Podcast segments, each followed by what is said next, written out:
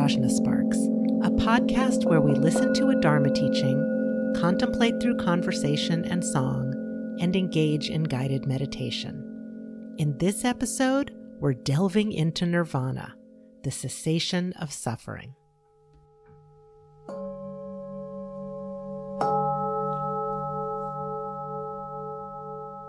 This peace so profound, this unpolluted, uncreated, clear light, this nectar like Dharma I have found, to whomever I may teach it, it would remain an enigma. So I will remain silent and stay here alone in the forest. This actually is the first teaching of the Buddha Shakyamuni. The words he said to himself alone in the forest beneath the Bodhi tree where he attained enlightenment. In our last episode, we talked about craving, the key to the first half of uh, the more commonly attributed first teaching of the Buddha, because it was the first public discourse usually called the Four Noble Truths. Those four truths are divided into halves, as I just mentioned. The first two relate to samsara, true suffering, and the true origin of suffering. Again, that word suffering really in Sanskrit is dukkha, much broader than what we normally think of as the more obvious forms of suffering. And then the second half of those four truths of noble beings, of realized beings, relate to nirvana, true cessation and the true path leading to that cessation. What is that cessation talking about? It's talking about what happens uh, when we put a stop to that vicious cycle, which in Sanskrit is called samsara, of rebirth, illness, aging, and death, rebirth, illness, aging, and death, on and on again. There are different approaches to explaining how that happens. And there are different approaches to describing nirvana, describing the cessation and describing the details of that true path with its eight limbs or branches to that path. There's a complete agreement as to what those eight branches are, but uh, there are differences among different Buddhist traditions about how to elaborate those eight branches, which I will call here right view, right intention, right speech, right action, right livelihood, right effort, right mindfulness, and right concentration. I want to say something about the words right and true. We hear about right view, right intention, etc. Sometimes this is called correct view or authentic view. It's a comparison between the way samsara functions and the way samsara unravels. So the view is right when it is in line with what unravels samsara, what leads to liberation and omniscience. It's correct, authentic, and genuine because of the progress towards that end. And then the word true. When we talk about the four truths, very often they are called the truth of suffering, the truth of cessation, the truth of the origin, the truth of the path. I like to term them very directly true suffering, true origin, true cessation, true path. Again, true here does not mean this is true, everything else is false. It has that sense of true that is like a wheel that is true because it moves without impediment an arrow that is so finely crafted that as soon as it is let loose from a bow, it flies perfectly and without any wavering towards the bullseye of its target. That's the kind of true we're talking about here. The four truths, if we uh, want to look at the Cliff Notes version, are basically this recognize suffering, eliminate its origin, actualize the cessation of that origin by relying on the path. So we can see that those four truths are not really things to believe or to champion, they are things to do. The Buddha is extremely pragmatic. But what I wanted to focus on even more today is what is this nirvana? What's actually left when we pull out that linchpin of the 12 links of interdependence, the craving we talked about in the previous episode? What's left when we upend the entire architecture of samsara by eradicating ignorance of the true nature of things? one of the more radical aspects of the Buddha's teachings is that what he is saying is you don't have to construct something newly. By simply upending samsara, simply in quotes, what's left is nirvana. How can that be? From the perspective of the Kagyu lineage of Tibetan Buddhism that I practice, the explanation for that is simply that samsara is a misperception. The reason ignorance is at the root of samsara is because samsara itself is a misperception of reality that has been reinforced time and again until we are locked into a habit that we don't even realize we have. This helps us to understand a little bit more how it is that nirvana can be a cessation. In our tradition, we described three kinds of nirvana or three vehicles, three approaches to nirvana. And they relate to the practitioner styles that undertake those vehicles, those approaches. So if you have a particular path, that leads you to a particular endpoint, a particular nirvana in this case. So, what are those three? First is in Sanskrit, Shravaka, which means one who hears, a disciple, one who really takes in the Buddha's teachings and follows them with strict precision. Then there's the Pratyeka Buddha, the solitary realizer. The story around these is that in a time when there is no teaching Buddha, when there is no Dharma available, these Pratyeka Buddhas, solitary realizers, reawaken in their own mind stream previous lives of study and practice so that they attain their particular nirvana. Then there is the bodhisattva. Bodhisattva means the being of enlightenment or warrior, hero. These are individuals who undertake a path of nirvana that leads to Buddhahood. So now, we've got a couple of variations here because different traditions of Buddhism developed different ways of interpreting the Buddha's teachings and different ways of understanding the endpoint, the results, the fruition of those teachings, of the practice put into play. So, what is called nirvana, what is described as nirvana from the perspective of the Kagyu lineage, falls into what is uh, described as liberation on one hand and omniscience on the other. So, very often you will hear descriptions such as liberation and omniscience, or nirvana and Buddhahood, or perfect and complete enlightenment. What do all those mean? They simply mean that there is an evolution of consciousness that we're working with. If samsara is a misperception, it's necessarily a misperception experienced by consciousness. Our left toe does not experience misperception. it's our consciousness that experience misperception.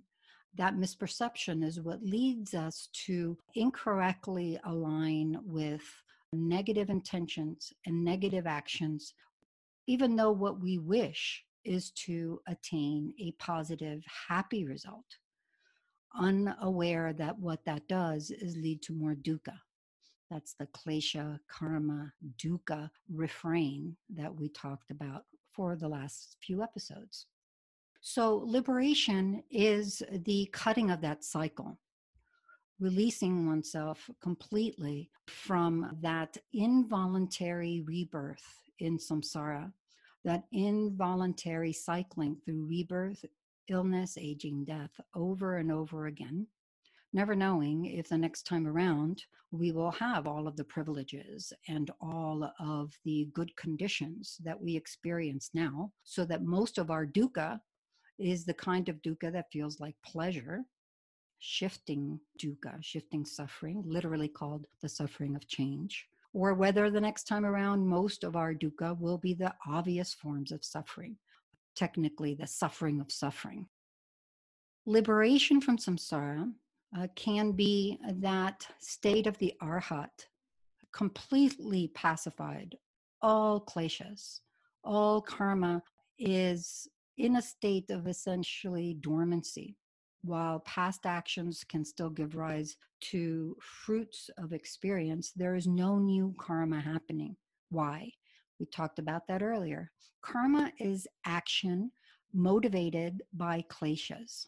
The intention is klesha, a, a mindset that is disturbed relative to the natural tranquility of mind. So the arhat has completely cut that cycle altogether. There will never be another rebirth in samsara.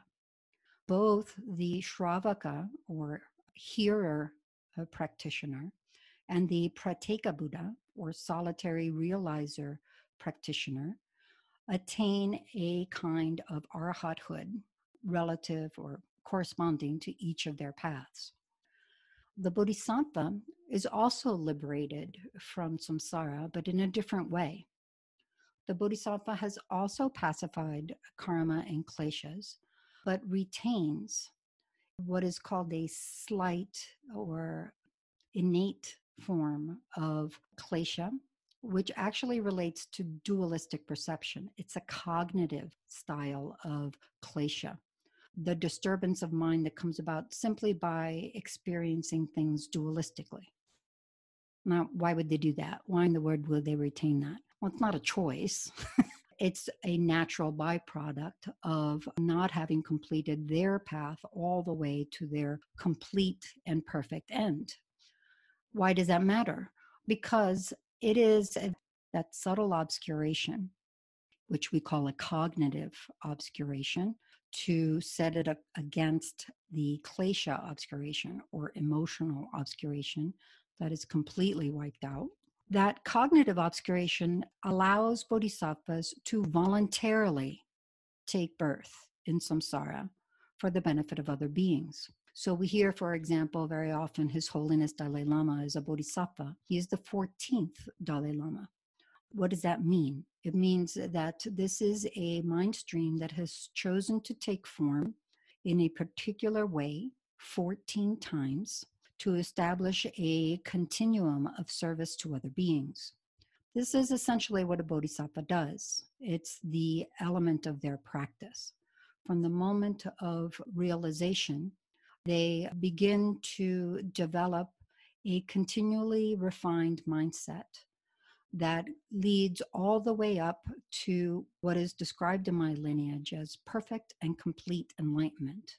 In the word, Buddhahood, the complete awakening that has eradicated ignorance altogether. So now we find that not only is samsara rather complicated, not only are there these 84,000 kinds of klesha, which boil down to craving as sort of the uh, poster child for all kleshas. And now we find that nirvana has lots of classifications. What is it with all these categories and classifications? Well, what I find really interesting is to go back to that first teaching, the non public teaching, the private speech of the Buddha in the afterglow of his enlightenment. This peace so profound, this unpolluted, uncreated, clear light. This nectar like Dharma I have found. This is how the Buddha describes his direct experience of nirvana, his experience of enlightenment. So ephemeral, ineffable, that he says, To whomever I may teach it, it would remain an enigma. And he himself decides, I will remain silent and stay here alone in the forest. A legend has it that the devas, spiritual beings, gods, thought, well, we can't have this. He can't just stay in the forest by himself, silent. There are some folks who have, quote, little dust in their eyes. And if he speaks to them, they will hear him and they will take it in and they will integrate that and be able to actually make sense of this enigma. So they encourage the Buddha to go and teach. He decides to go find his previous colleagues after a scan of the world for who will be most receptive for his teachings. And he goes from Bodh Gaya to Sarnath, a trip which to this day is not the easiest trip on the planet. And he decides to speak to these five disciples and gives the teaching on the Four Truths. There are lots of different renditions of uh, this first sutta, the sutta on the turning the wheel of Dharma or setting forth the wheel of Dharma.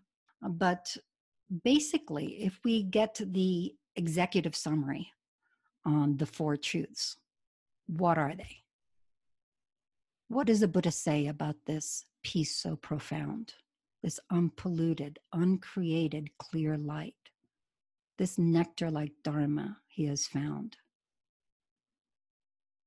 In summary, the first words out of his mouth are recognize suffering. What? How did we get from peace so profound to recognize suffering? What happened? What was going on in that road from this beautiful place in Bodh Gaya to this beautiful place in Sarnath, where the Buddha decided that the way people will pierce this enigma is not to tell them about this peace so profound, but to tell them about suffering. What happened is that the Buddha is expressing one of the qualities of Buddhahood skillful method.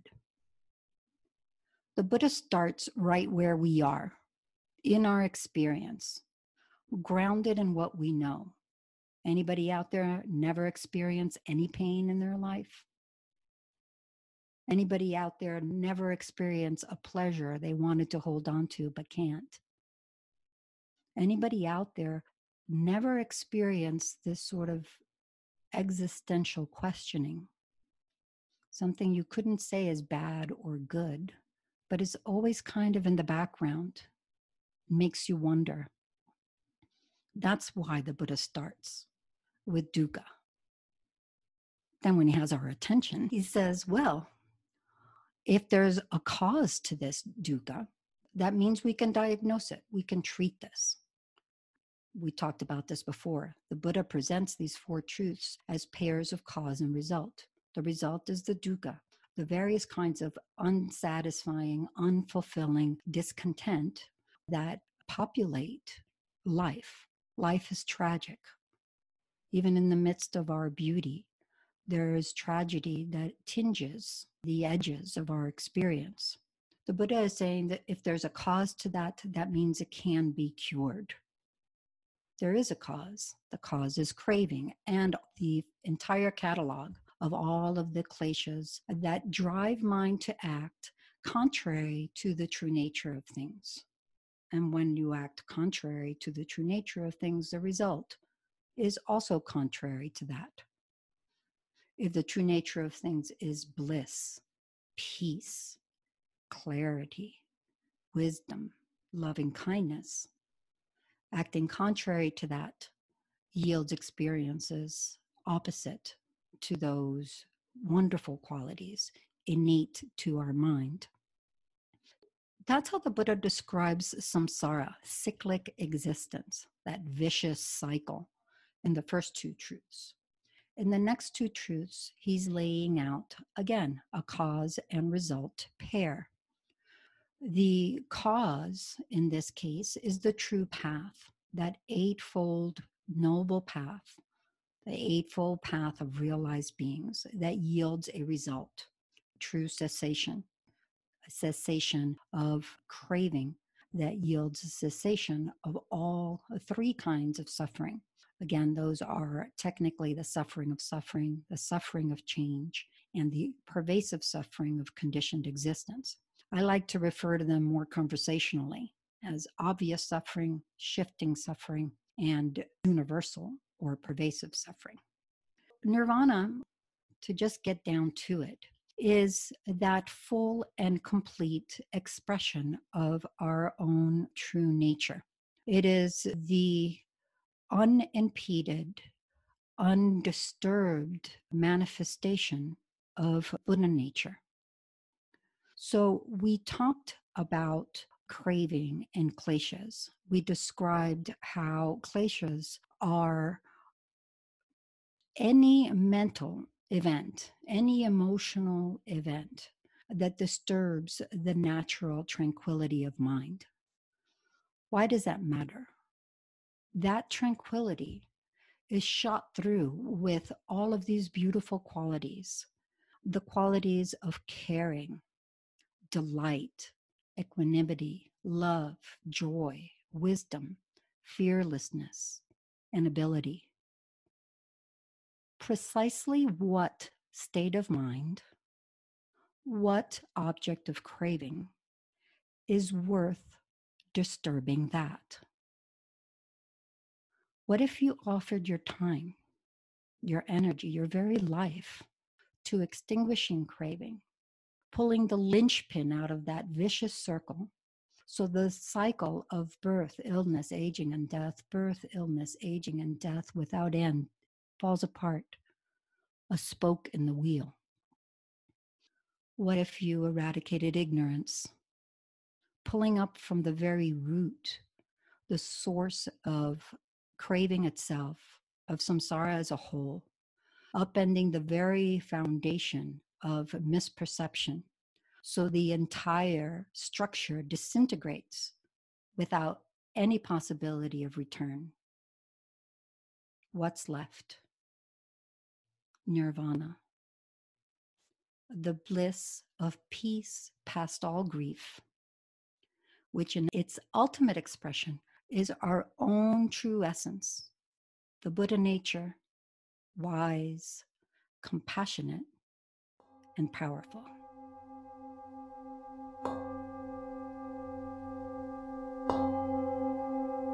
I just loved hearing you talk about this teaching, the cessation of suffering, and really tying it into what we've been talking about up to this point. I, I feel like you've been speaking so beautifully about the cessation throughout this podcast. And you talked about it as fire burning through duality and being in a constant state of replenishment rather than being thirsty. And I've been taking these as descriptions of liberation, but you've been talking in this teaching about nirvana. And I'm wondering is there a difference between liberation and nirvana? This is a fantastic question because, again, it can vary in different traditions of Buddhism. So, what I'm, I am saying in this podcast may not make a lot of sense to listeners who are used to a lexicon from a different tradition of Buddhism than the Mahayana and particularly Vajrayana aspects of Tibetan Buddhism. But yes, there is a difference. So, when we talk about nirvana from the perspective of the Kagyu lineage of Tibetan Buddhism, it's a very broad term it includes liberation, but it is not only liberation. Liberation from this perspective is the uh, complete freedom from samsara, never falling back to this involuntary cycle of birth, illness, aging, and death. However, the bodhisattva who is liberated does, if they wish, return to samsara she might appear in any different ways. They might appear as a human, as a inanimate object, as an animal or other creature. They are liberated in the sense of being out of that involuntary cycle, but they are continuing on a path to omniscience. Omniscience is another word for Buddhahood. I want to be very clear omniscience does not mean you know the numbers on the lotto this Saturday. That's not the kind of omniscience that we're talking about when it comes to Buddhas. This is the knowledge of all things just as they are in their true nature, the knowledge of what it takes to be free of samsara. So, liberation includes lots of different degrees of evolution of a Buddhist path. From this perspective, the Arhat, whether it's a Shravaka or Pratyeka Buddha Arhat, those Sanskrit words again mean a hearer or disciple for Shravaka, and solitary realizer for Pratyeka Buddha. From this perspective, they are liberated from samsara, no chance of falling back into that pit. Yet, they have not attained perfect and complete enlightenment of Buddhahood. So, enlightenment or nirvana encompasses all of that liberation as well as Buddhahood. Many times we'll often say the three kinds of nirvana to relate to Shravaka, Pratyeka Buddha, Arhats, and Bodhisattvas. Okay, I appreciate you saying more about that because I had been feeling like I'm not really sure I understand everything you're saying about arhats and bodhisattvas. I might continue to have a somewhat incomplete understanding. Um, but I know that there are different motivations for practice in different types of Buddhism. And so, is what you're talking about uh, related to the distinction between seeking enlightenment for one's own realization versus seeking enlightenment in order to free all beings from suffering? Traditionally, there is a difference between vehicles of Buddhism where there are some, I would say, ideals that the practitioner is aiming for, which may be personal salvation or liberation from samsara, or may extend to not only oneself attaining the level of arhat, that first level of nirvana. I love the Tibetan for arhat. It means the foe destroyer. Who's the foe? The kleshas are the foe. One of the big things about all Buddhist practice, and it's right there with the arhat, is recognizing the kleshas as our foe, not being walking lockstep where they are leading us. So the first thing is the commonality, the recognition that samsara is something to dismantle, that misperception is to be undone. That is the liberation of the arhat in the hearer vehicle it's the liberation of the arhat in the solitary realizer vehicle. And to an extent, it's also the liberation of the bodhisattva in the bodhisattva vehicle. The difference is that the level of arhat is considered something that happens individually. That rupture of the kleshas and rebirth is so total that should the arhat become aware of the wish to do more for others, there's no way to connect. There's no way to attain rebirth in samsara. The bodhisattva's subtle obscuration is a kind of veil that allows for a voluntary rebirth in samsara. So, liberated because that rebirth is not involuntary like us, but also able to engage other beings.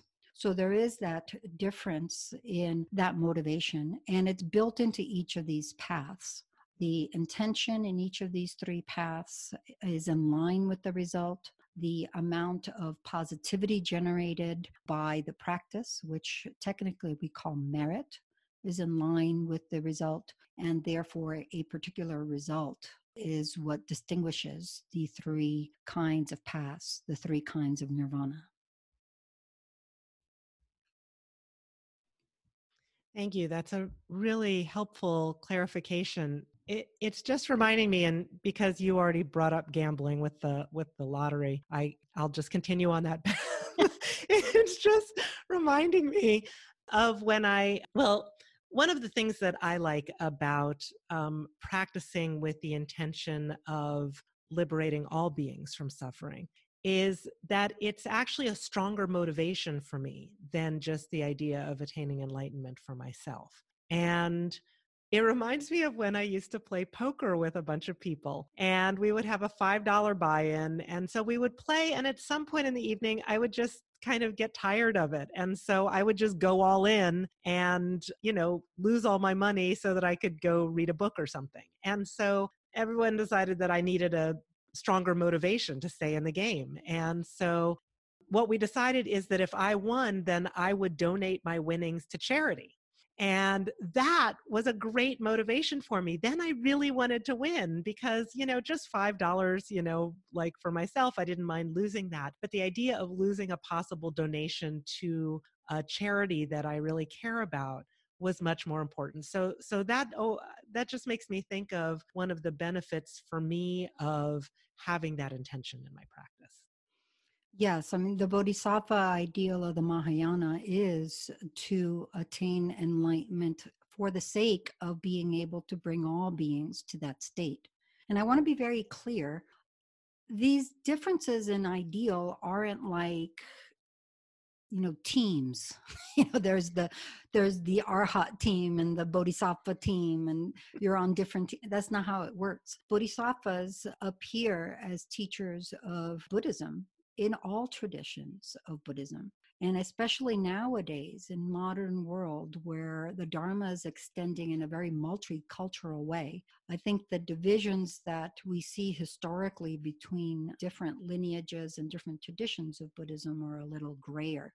And what you're talking about is really vital because there is something very enlivening and very daunting at the same time. The sheer daunting character of saving all beings is what makes the blood of bodhisattvas run red and powerful.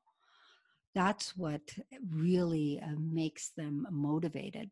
It's said that for a bodhisattva to think of being liberated from samsara themselves without the ability to benefit other beings is worse than living in a hell realm. Mm. It's so horrid for them to imagine that they can be in this pristine state of blissful peace without access to bringing other beings to that state that it's unbearable. So, yes, there is that special kind of juice, that zing that comes from that deep well of compassion, not just any compassion, all of the realized beings have compassion. But this is a compassion that begins to empathize with other beings to an extent where it is impossible to leave them behind. Because think about it. Here's this beautiful prayer that His Holiness Dalai Lama loves from Shanti Deva's Way of the Bodhisattva, classic text of Indian Buddhism. As long as sentient beings remain, as long as samsara remains, may I too remain and dispel the sufferings of the world.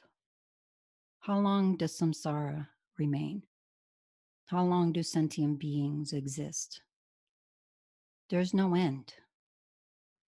It's a very poetic way of saying always. This is an immense motivation. And the bodhisattva sees that motivation the way you're describing it as something that actually spurs them to action Great. Thank you for that clarification. And and and I can see how, you know, different motivations might be might fit best for different people too, you know. So I think it's great that there one of the things that I appreciate about Buddhism is that there are so many different practices that um, you know, that that may be useful for different people. Definitely. I get I get very offended when um, people put down arhats or the path that leads to arhathood. It's an immense realization, it's an immense path. The attainment of an arhat, the compassion of an arhat, is not something that we can imagine, and it's definitely not something to put down. Well, and I can also see where in my life, you know, I have enough economic resources and privilege that, like playing poker, losing $5 isn't a big deal to me but that's certainly not true for everyone and so so for me i needed that other motivation you know in in some ways because my life is pretty good and and relatively easy and so it really helps me to reflect on not just my own suffering but really to reflect on everybody's suffering to generate that motivation to practice yeah that's that's really key in many ways The Dharma is very much like that. It sings to the tune of the mind that is hearing it.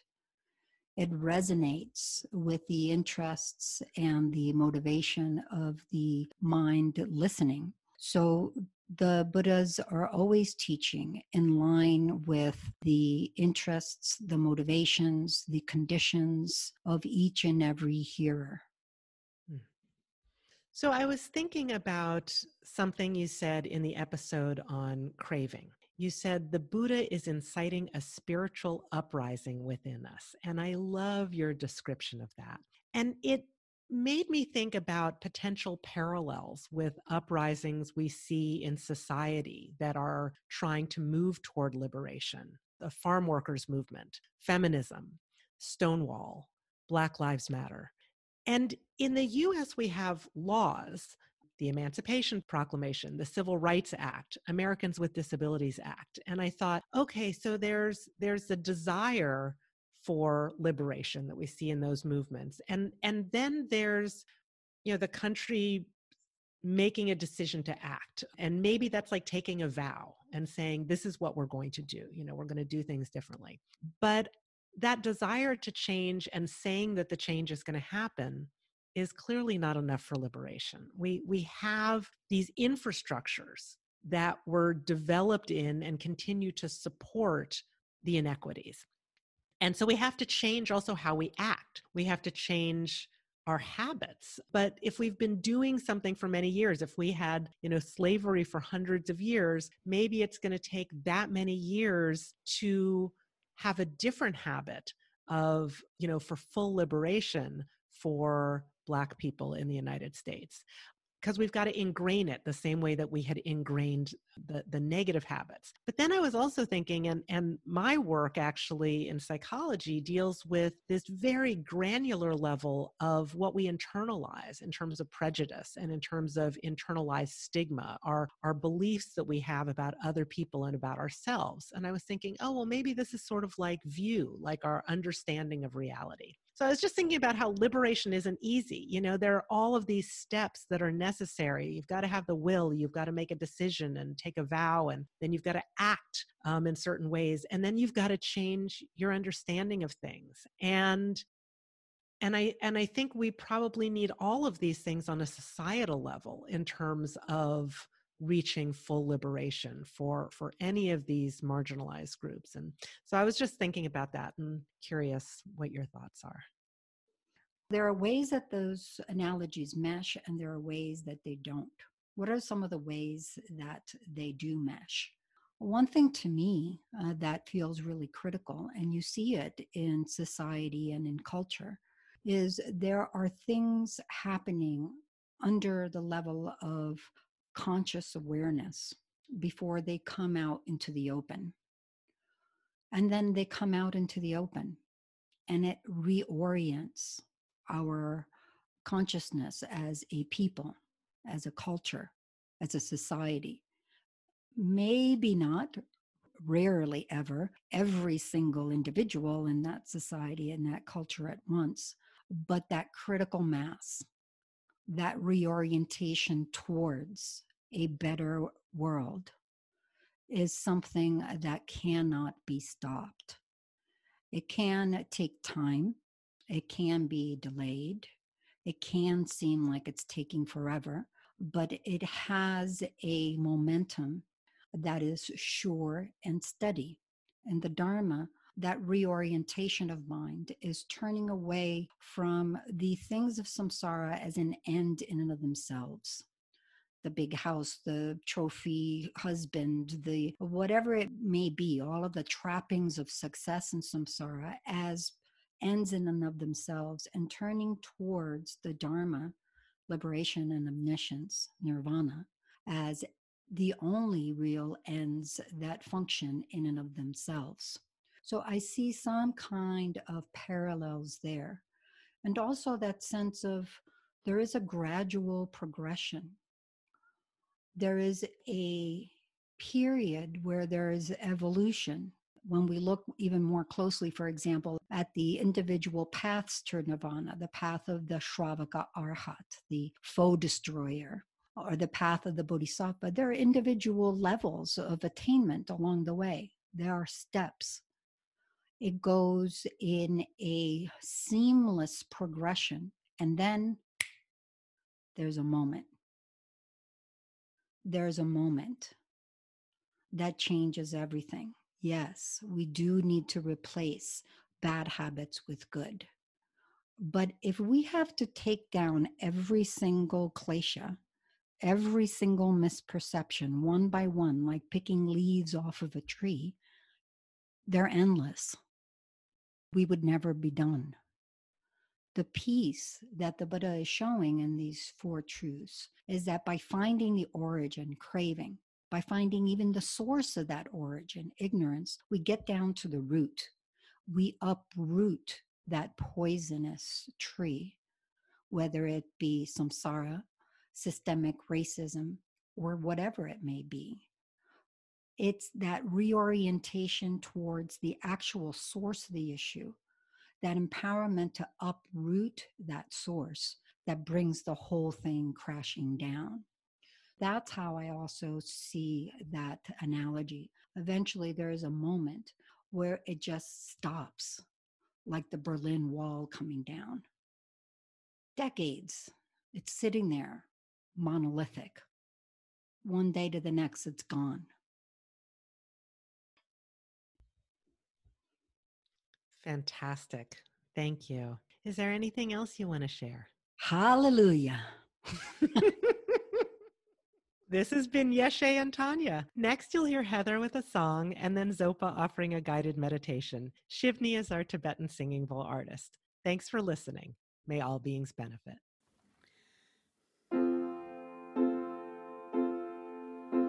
I've heard the cries of suffering from pauper to the richest king. How can this tragic cycle be undone?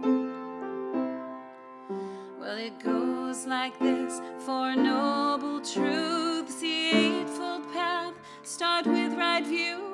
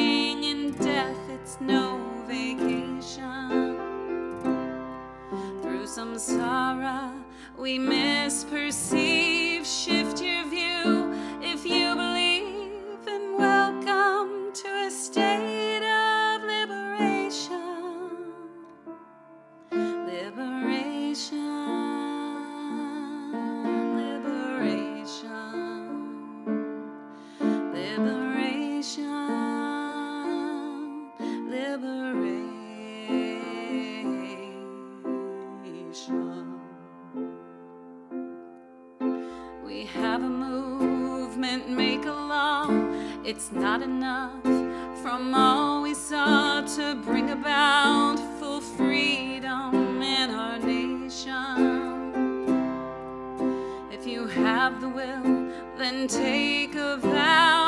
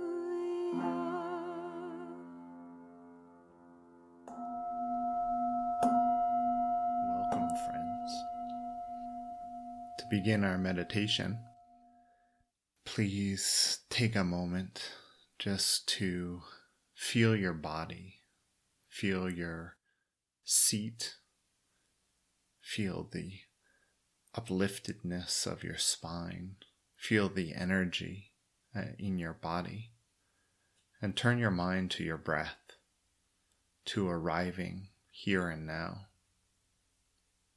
As usual, we will begin with a little bit of shamatha, of settling our minds simply by following our breath.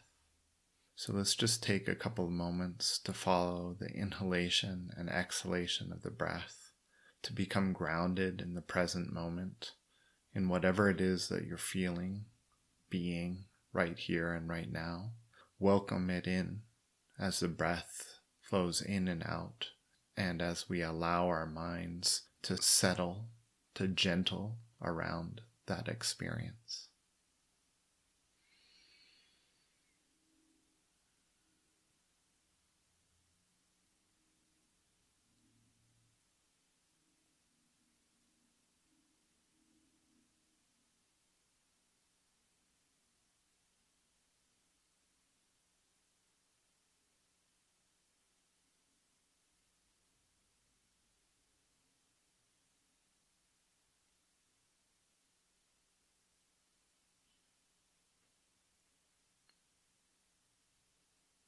In this state of calmness, of having come to the present moment, allowing our minds to be present just with the right here and now,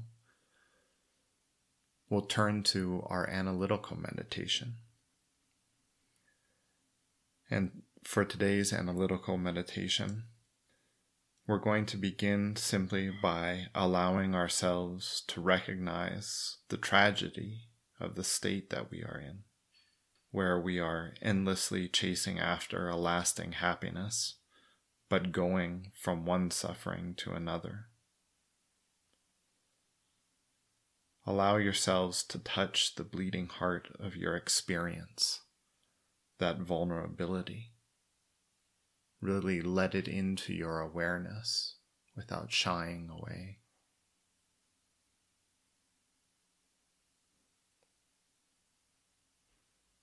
Normally, we don't do this because we've been disappointed so many countless times. We give up hope of something better. We end up coping by turning a blind eye to the situation, trying to coast along on the surface and in that way remaining willfully ignorant. But as we've seen this week, it doesn't have to be like that. And the first step is simply allowing ourselves to recognize that deep dissatisfactory nature of how we've been going about this precious life. So take a couple minutes to analyze, to investigate, to see these rough edges of our experience and how that disappointment and going from one set of disappointment to another, continually shifting the focus of what we think we need in order to finally get to that place of happiness, keeps leading us astray, keeps stringing us along allowing ourselves to feel that feels like heartbreak. And this is the first crucial step. It's not the only step, it's not where we'll leave it, but it is the first step. So please pause this recording and take some time to rest right in that heartbreak. If you find yourself getting distracted, gently call your attention back to that poignancy and rest again until it fades. And then investigate, analyze until you get that heartbreaking poignancy once again. So we'll spend just a minute now meditating in that way. But this is really something we need to cultivate in the space and time of our own private individual lives. So please pause the recording.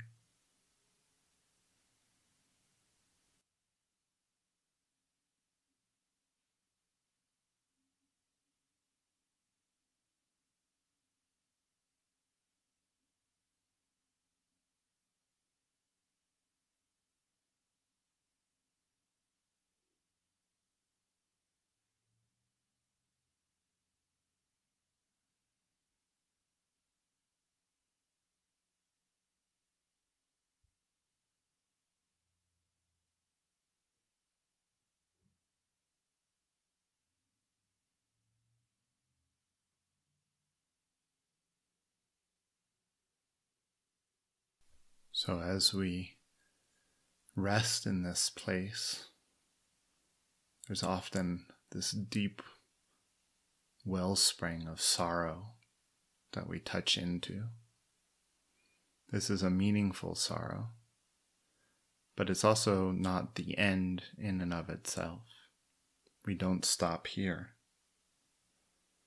Recognizing our situation, how we've allowed ourselves to settle for an everyday sort of misery of just going from serial pleasure to serial pleasure, looking for something more. The Buddha is pointing out that just as with any cause and result, our despair, our misery, our weariness, it has a cause. And having a cause, that means there's something that we can do about it. There's something to be done.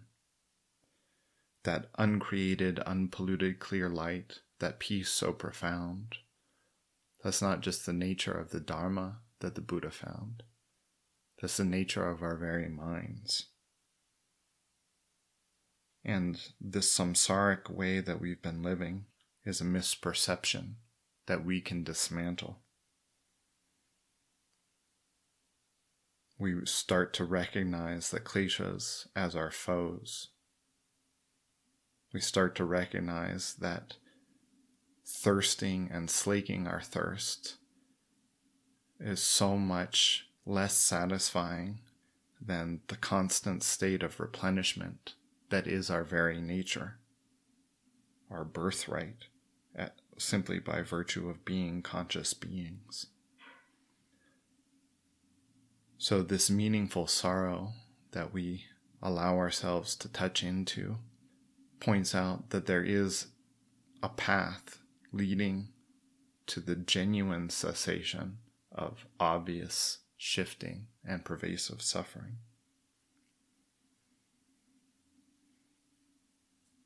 So, to conclude the meditation, move from that meaningful sorrow to one where you start to recognize the potential of the situation. Rest in the empowerment that you have. The path is in your hands. So take just a moment now to rest one pointedly in the recognition of that. In the recognition that it is in each and every one's own hands the ability to find that lasting peace, that vibrant embodiment that is our very nature.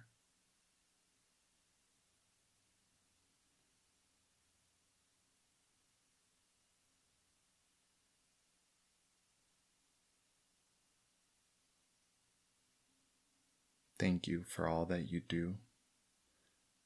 May this inspire you to offer your life to extinguishing craving, to eradicating ignorance, and thereby becoming a beacon for each and every being, our kind mothers.